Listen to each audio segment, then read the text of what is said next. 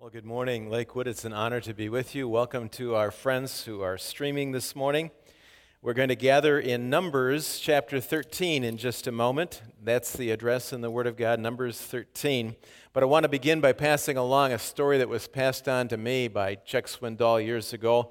Seems two farmers were in close proximity, their land adjacent. One was an optimist, the other a pessimist, and they often were at the local cafe having a little coffee, you know.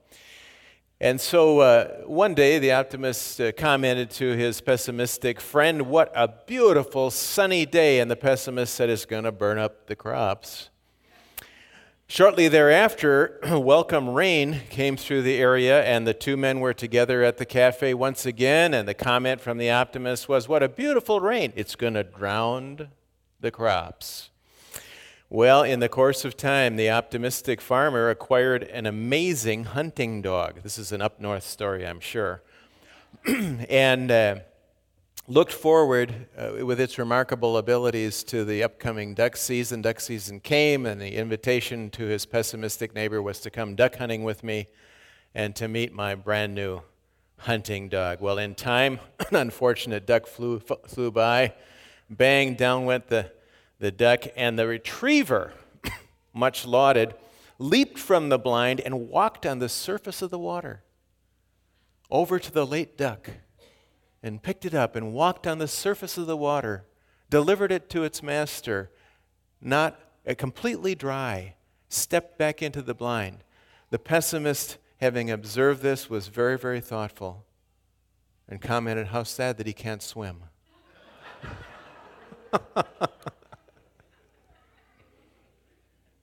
Attitude is a choice. And for the people of faith, God is constantly calling us forward, inviting us to trust Him. but in the path of our response is an internal battle of the attitudes.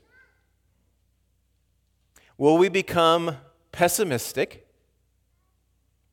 And many of you are aware there's lots of reasons that we could become pessimistic. Or will we become a person of obedient faith? Now, you were waiting, some of you, for me to say, or will we be optimistic? Well, it's related, but optimism often is rooted in circumstance. So that's not the opposite of pessimism. Not in God's economy. The opposite of pessimism is obedient faith a trust not in circumstances, but the God who is sovereign over circumstances. Does that make sense? You and I stand at the threshold of our future. You, as a church family here at Lakewood, the threshold of the next steps for your future. God has a plan and a purpose for us. God has a plan and a purpose for you. You're not here by accident, but by His sovereign design. He has a purpose for you at precisely this place in time and in history. He has a vision. And He invites you and I to step into that vision for us in faith. But to do that, we must engage and overcome the battle of the attitudes. We must fix our hearts on how Jesus would want us to respond to his call in the midst of the circumstances that we currently face. And that's always true. It's true in every generation. Now, the setting is the nation of Israel on the edge of the promised land, at the threshold of the fulfillment of God's great call. As we'll discover, and this will be reviewed to many of you, as we'll discover, there is an opportunity here to trust God and step into his promise. And armed with that promise, 12 men are commissioned to spy out the land and to report back. As we'll see, and sadly, 10 of the 12 took their eyes off the God of the promise and saw only the problems of the conquest. Two men were exceptions Caleb and Joshua caught God's vision and urged immediate obedience obedient faith. taking of the promised land. Now, we go back here because it's a case study in what I have called the battle of the attitudes. It's a case study of the impact of creeping, expanding pessimism and its effect on vision. It's a timeless study for people of faith because every single generation since Adam and Eve have faced this kind of dynamic. The question before us today is very similar to the question that faced Israel on the edge of the promised land Will we trust God? Will we embrace his call on our lives? Will we go forward in faith? Or will we deny him and lose the blessing? So let's, let's examine this case study for a few moments. I'm going to walk us rather quickly through uh, portions of the passage of Numbers 13 and Numbers 14. If you have access to a Bible, again, let's, uh, let's go there. I want to deal with, first of all, the pessimism pattern. Uh, five or six characteristics that are in common in every generation. Characteristic number one pessimism assumes a negative posture. Numbers 13, verses 1 and 2. The Lord said to Moses, Send some men to explore the land of Canaan, which I'm giving, which I am giving to the Israelites. From each ancestral tribe, send one of its leaders. So, at the Lord's command, Moses sent them out from the desert of Paran, and all of them were leaders of the Israelites. And there's a long list given here identifying each of those honored participants. They give the names. The commission is clear. Moses sent them to explore Canaan, verse 17. Go up through the Negev onto the hill country. See what the land is like and whether the people who live there are strong or weak, few or many. What kind of land do they live in? Is it good or bad? What kind of towns do they live in? Are they unwalled or fortified? How is the soil? Is it fertile or poor? Are there trees on it or not? do your best to bring back some of the fruit of the land. They annotate this. It was the season of the first ripe grapes. And so they went up. Now, they form an account of the land. They come back, and we'll see in a moment that 10 of the leaders led their response to the report with the words, We can't. We can't. In fact, let's look at that.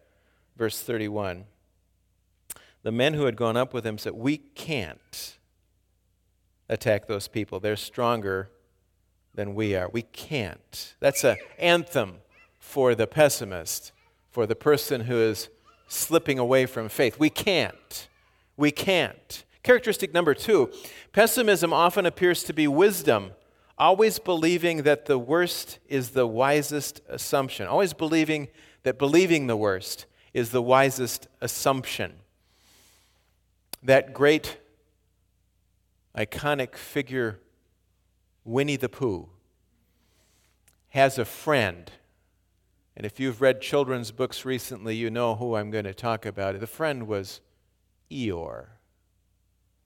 And in the dramatized version of their relationship, Eeyore can be counted on to talk like this. Well, I may as well go with him things always look darkest before they get totally black. People who've lost the battle of the attitudes typically believe themselves to be the most discerning person in their sphere of influence.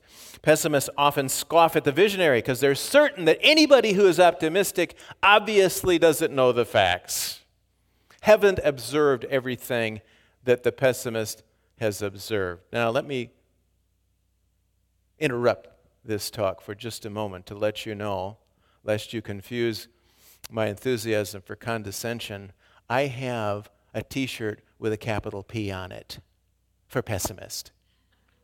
In my closet, I have the OCD, Obsessive Compulsive Disorder t shirt as well.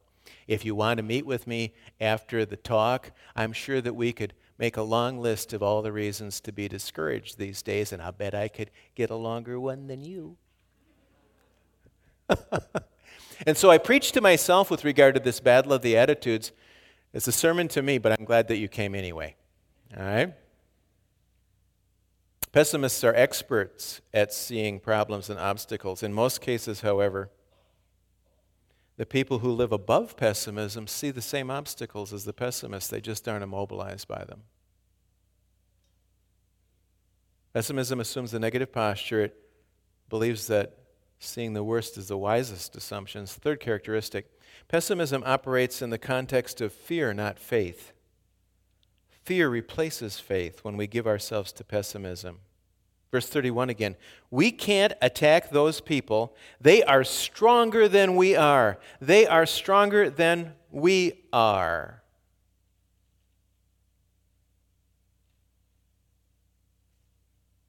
Characteristic number four. Having set faith aside, pessimists defend their fear by exaggerating the obstacles. Exaggerating the obstacles. Verses 32 and 33.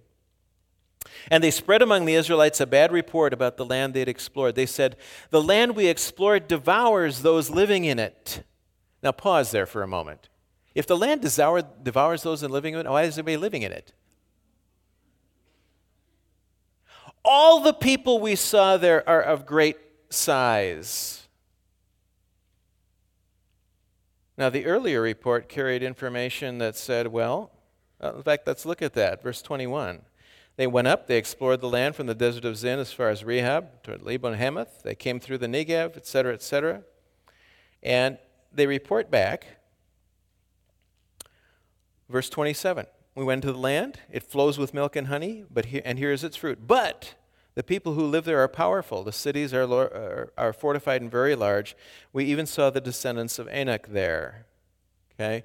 Now, what's that about? Well, there was giantism prevalent in this genetic group. So some of the people in Canaan had inherited that genetic factor. Much later on in the Bible, if you're a student of the Bible, you'll know an encounter between David as a shepherd boy and some of the descendants of Anak and the Nephilim. Goliath, and he had four relatives. David took five stones. It's a story for another day. There were some giants in that. What's this report saying, though? Well, all of the people are of great size. And we saw the Nephilim there, the descendants of Anak come from the Nephilim. And we seemed like grasshoppers in our own eyes, and we looked the same to them. Now, time out.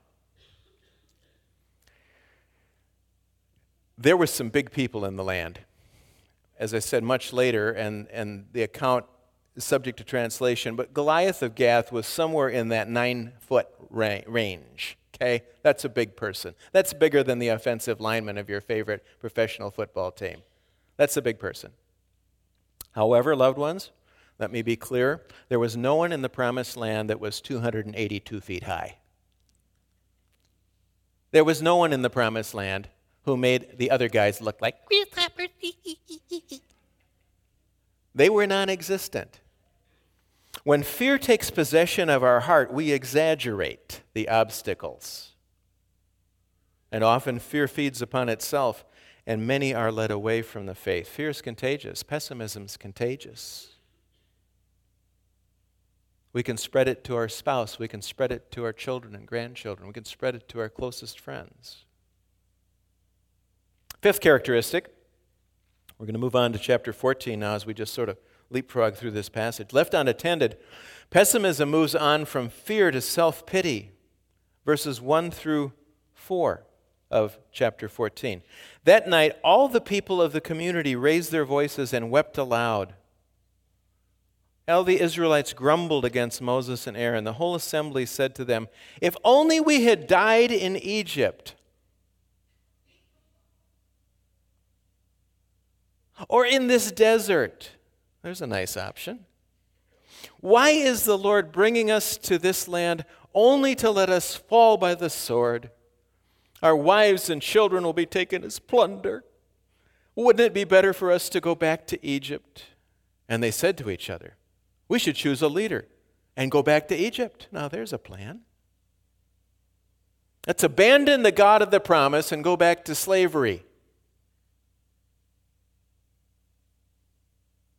If you've circulated a little bit in the last few months in our culture, you'll hear some plans that are just as good. Wringing of the hands. Let's go back to slavery. There are several sermons here, and we only have time for one. Some of us are old enough to have some quiet idols. And we wring our hands and say, Well, God, my greatest dream was to give my children and grandchildren America the 1950s. And God says, That wasn't my greatest dream. That wasn't my greatest dream. More on that in a moment. Embracing negativism, false wisdom, abandoned faith, be overcome by self pity.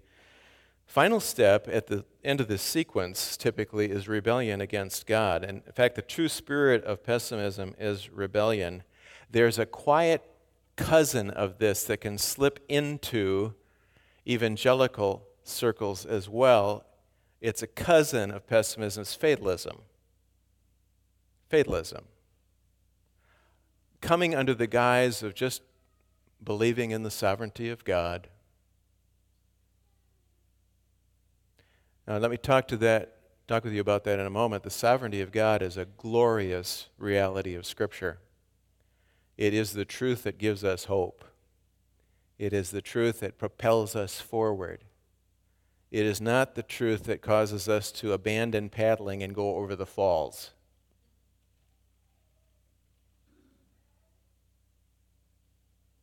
God has not called us to fatalism, just as He has not called us to pessimism.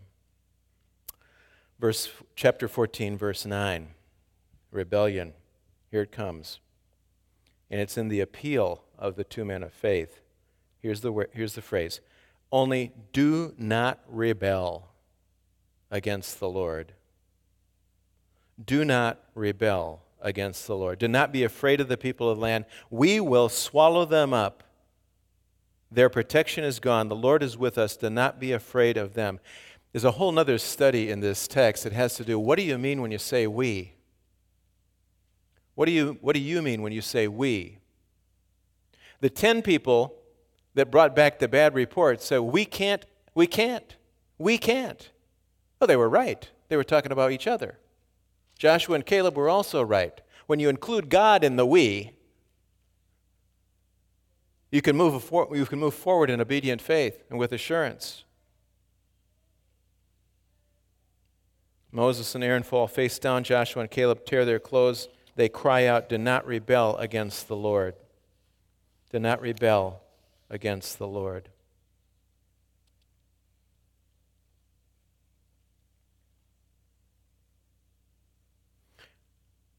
I want to insert here a truth about their assignment.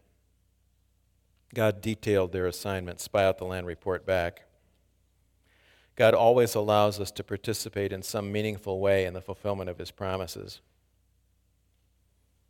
After 40 days, as we said a moment ago, of investigation, the spies return.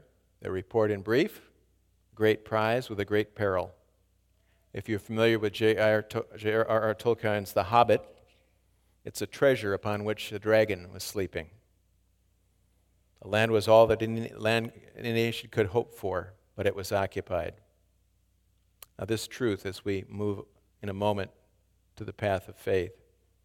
The discovery of peril in the path of the promise is part of God's plan. That's a mouthful, but it's important. The discovery of peril in the path of the promise is part of God's plan. Always. It's an invitation to faith. If we do not include we every challenge is impossible. If we not include God in the we, every challenge is impossible. If we include God, there's nothing that cannot be overcome. Two men focused on the God of the promise, ten men focused on the size of the peril.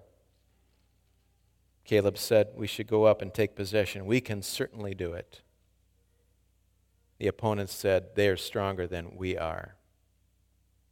And that, of course, is God's idea as we face a challenge. The perils in the path of faith are supposed to be stronger than we are, so that we'll rely on God, not ourselves. And so we have this litany of pessimism and legacy of pessimism. And now the minority report. It is the pattern of faith. Again, some characteristics. Characteristic number one Faith is normally best demonstrated under pressure. Every great vision has a trial by fire. It's in that midst of the trial that our faith has the greatest impact. If God has called you to step forward in faith, expect that there will be great opposition and that that experience will engender great opposition.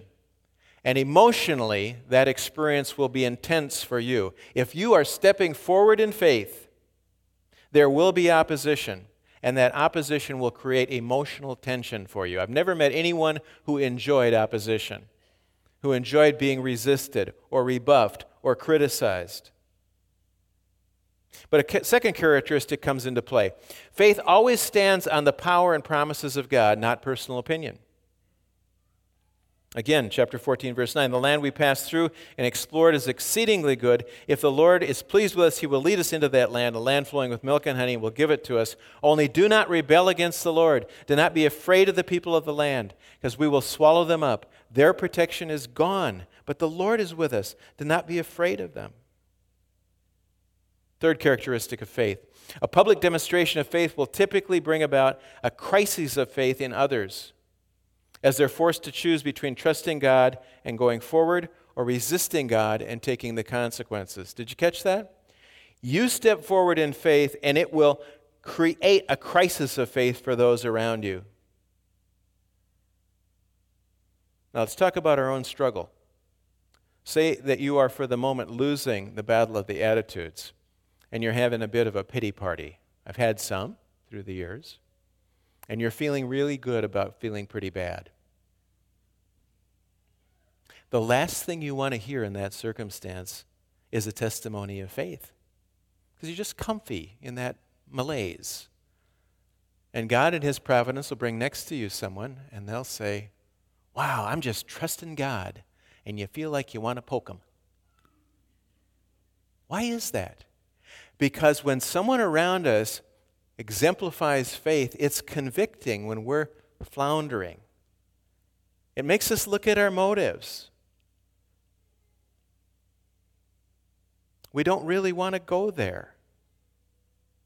And this crisis of faith can get ugly because people are forced to confront their own motivations as well as the guilt and conviction of sin. And under this kind of pressure, in every generation, people will face one of a couple of choices. They can embrace the message of truth and obey. We can step into faith, or we can try to silence the messenger. It happened here. Verse 10 of chapter 14. The whole assembly talked about stoning them. We're talking there about Moses and Joshua and Caleb. And then something very significant happens. It's in the latter part of chapter 14, verse 10, where we read this Then the glory of the Lord appeared at the tent of meeting to all the Israelites. In the midst of this tension, in the midst of the foment, in the midst of the outcries, let's stone him, let's go back to Egypt, all of a sudden, God shows up. I believe I shared it with you in earlier talk as your guest, but I'm going to repeat it, um, and it may be new to some of you. It's true every single time in history and in the journey of every generations of faith. When God shows up, he doesn't come to take sides, he comes to take over. When God intervenes in a conflict in the midst of a tension, he's not choosing sides. He's taken over. He's God. Sometimes our language reflects a little bit of that struggle of our perception. Well, God is on our side. God doesn't take sides. If there's alignment between the Lord and us, it's because we have chosen His side. Does that make sense? The glory of the Lord appeared in the midst of the crises. Loved ones, God is the defender of all vision that originates with Him. We'll all face the battle of the attitudes, and sometimes we may lose. But beware the temptation to give in. Beware the temptation to recruit to doubt and pessimism. Beware the temptation to export your rebellion. Because if we do that, if we persist, if we refuse to yield, God will intervene and we'll be on the wrong side of that intervention. Now, what follows is pretty dramatic, and we don't have time to go verse by verse through the exposition, but what happens is this I'll just summarize for you.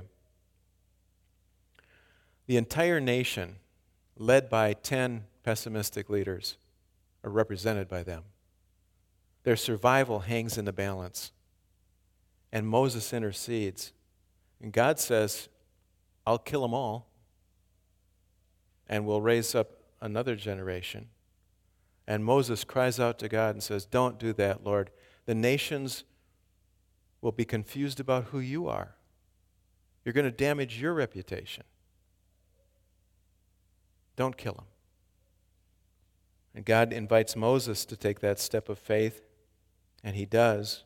Faith acts in love towards those that oppose it. Moses was a terrific example of that in this instant.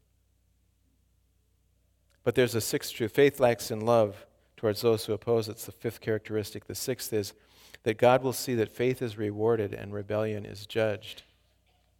So God spares the nation. And he talks about that, chapter 14, verse 20.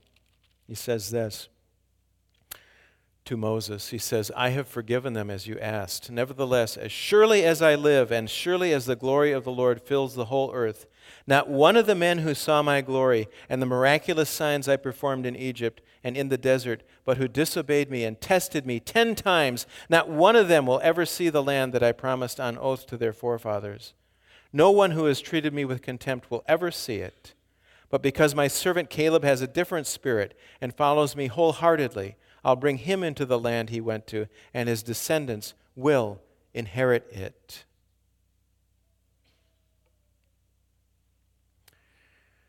Three exhortations.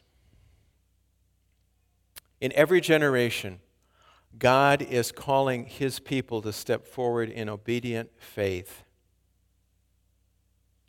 In a fallen world, any vision from God for the work of God based on the promise of God is going to be opposed but we need to step forward in faith. Don't argue opinions.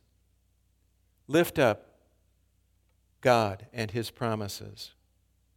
If opposition persists, expect God to intervene. Remain faithful, and you'll inherit the blessing. Stand by faith with Caleb and Joshua. Second exhortation Be alert to your own battle of the attitudes creeping pessimism in your own life and in Christians around you. In every generation, the process of pessimism will lead many from false wisdom to fear to self pity to rebellion to the forfeiting of the blessing. And those who persist in unyielded pessimism will go to their graves never seeing the blessing attached to the vision they resisted. Let me hit pause here for a second. Those 10 pessimistic leaders and the whole nation that had seen God deliver Israel from Egypt. Remember the miracles? The whole generation that had witnessed the crossing of the Red Sea, you know what they didn't see? You know what they did not see? They didn't see the nation of Israel and their children poised on the edge of the Jordan River at flood stage and then cross on dry land. They didn't see their children and grandchildren confronted with the most fortified city in the land of Canaan, Jericho. Double walls, springs inside, storehouses of food, utterly unconquerable. They didn't see God come up with his plan. We're going to take a walk around the city and then we're going to shout. Yay! And then we're going to blow instruments. Boop! And everything's going to fall flat.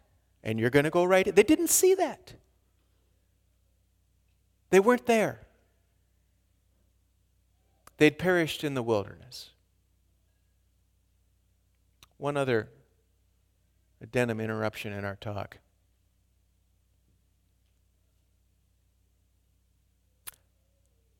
My hair is not salt and pepper. it's all salt. So I'm old enough to talk to my generation. That's fourth quarter people and some fifth quarter people. Are you with me?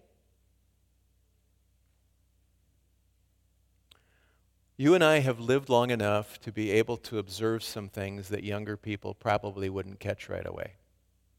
And we've been spending a lot of time observing in the last months. A lot of time observing. Now, here's my challenge we've got a choice. Which will it be for you and I? Obedient faith or pessimism based on our observations and circumstances? My wife is here today. Part of our beloved family is here. Generations that are following. If you're as old as me or older, you got a choice. Are you going to be a catalyst of faith or a curmudgeon? I hear the conversations. So you've graduated from high school. That's terrific. Boy, the world is terrible, and it's going to get a lot worse. You're inheriting a mess. I wish it was better. Nothing good is going to happen in the next generation. Have a great day. Oh, by the way, here's a card. Don't be that person. We're not talking about blind optimism here. We're talking about obedient faith. I believe that this emerging generation of youth is going to see the miraculous hand of God like never before. Like we have never seen it. I really believe that. And that's not based on circumstantial optimism. There's some rough waters ahead that are not likely to go away because God's purging American believers of their idols, among other things. That's what I was alluding to a few moments ago when I said, you know, I'd hope that I could leave to my children and grandchildren America the 1950s. It's not going to happen. But spiritually, what I want to leave to my children and grandchildren is a legacy of faith. There's not a thing that I have in my checkbook or in my pile of resources or in my experience that will help them navigate where they're headed. I have one thing trust in God.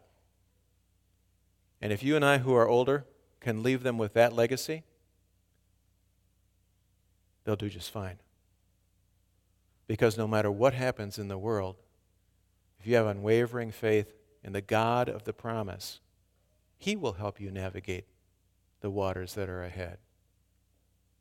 A catalyst for faith or a curmudgeon? Third and finally, in terms of these exhortations, approach the future boldly. The question is not, can we accomplish it horizontally? The question is, is it God's will? If it's God's will, then we will prevail. Rely on his power, focus on his promise. See the future as Caleb and Joshua did. Twelve men saw the obstacles, Caleb and Joshua saw the opportunity. Twelve men saw trials, Caleb and Joshua saw triumph. Twelve men saw the problem, Caleb and Joshua saw the God of the promise. Backward in pessimism, forward in faith. Every generation has that choice, and now so do we.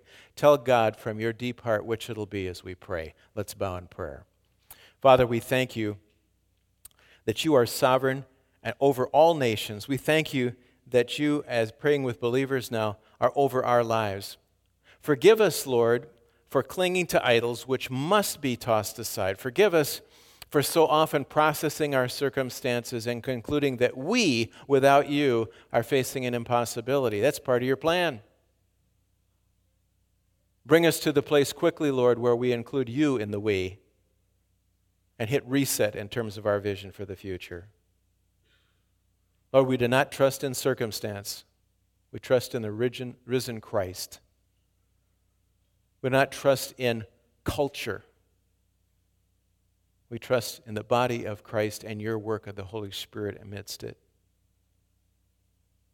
And today we declare to you that we want to be people of obedient faith.